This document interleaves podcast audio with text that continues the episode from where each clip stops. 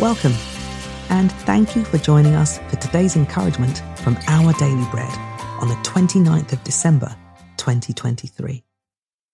The Bible reading for today is from James chapter 1, verses 1 to 12. James, a servant of God and of the Lord Jesus Christ, to the twelve tribes scattered among the nations. Greetings. Consider it pure joy, my brothers and sisters, whenever you face trials of many kinds, because you know that the testing of your faith produces perseverance. Let perseverance finish its work so that you may be mature and complete, not lacking anything. If any of you lacks wisdom, you should ask God, who gives generously to all without finding fault, and it will be given to you. But when you ask, you must believe and not doubt, because the one who doubts is like a wave of the sea, blown and tossed by the wind. That person should not expect to receive anything from the Lord. Such a person is double minded and unstable in all they do. Believers in humble circumstances ought to take pride in their high position, but the rich should take pride in their humiliation, since they will pass away like a wild flower. For the sun rises with scorching heat and withers the plant its blossom falls and its beauty is destroyed. In the same way, the rich will fade away even while they go about their business.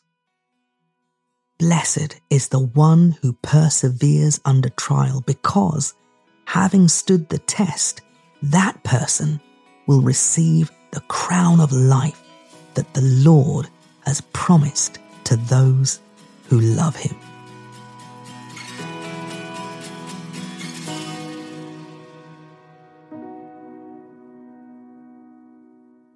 Today's article, titled The Crown of Life, was written by Marvin Williams.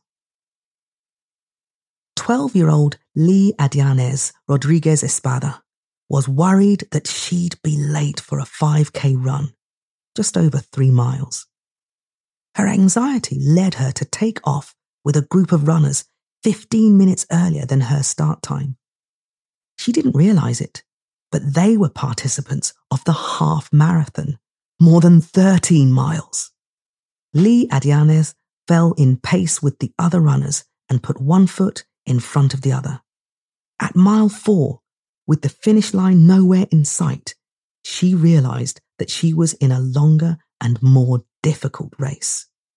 Instead of dropping out, she simply kept running. The accidental half marathoner completed the race and placed 1,885th out of 2,111 finishers. Now that's perseverance. While undergoing persecution, many first century believers in Jesus wanted to drop out of the race for Christ. But James encouraged them to keep running.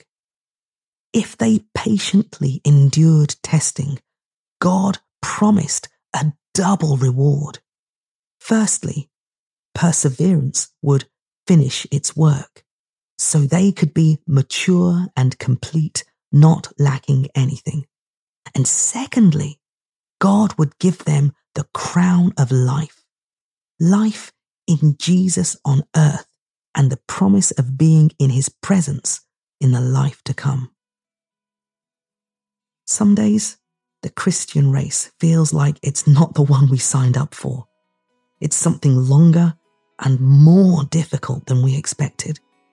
But as God provides what we need, we can persevere and keep on running.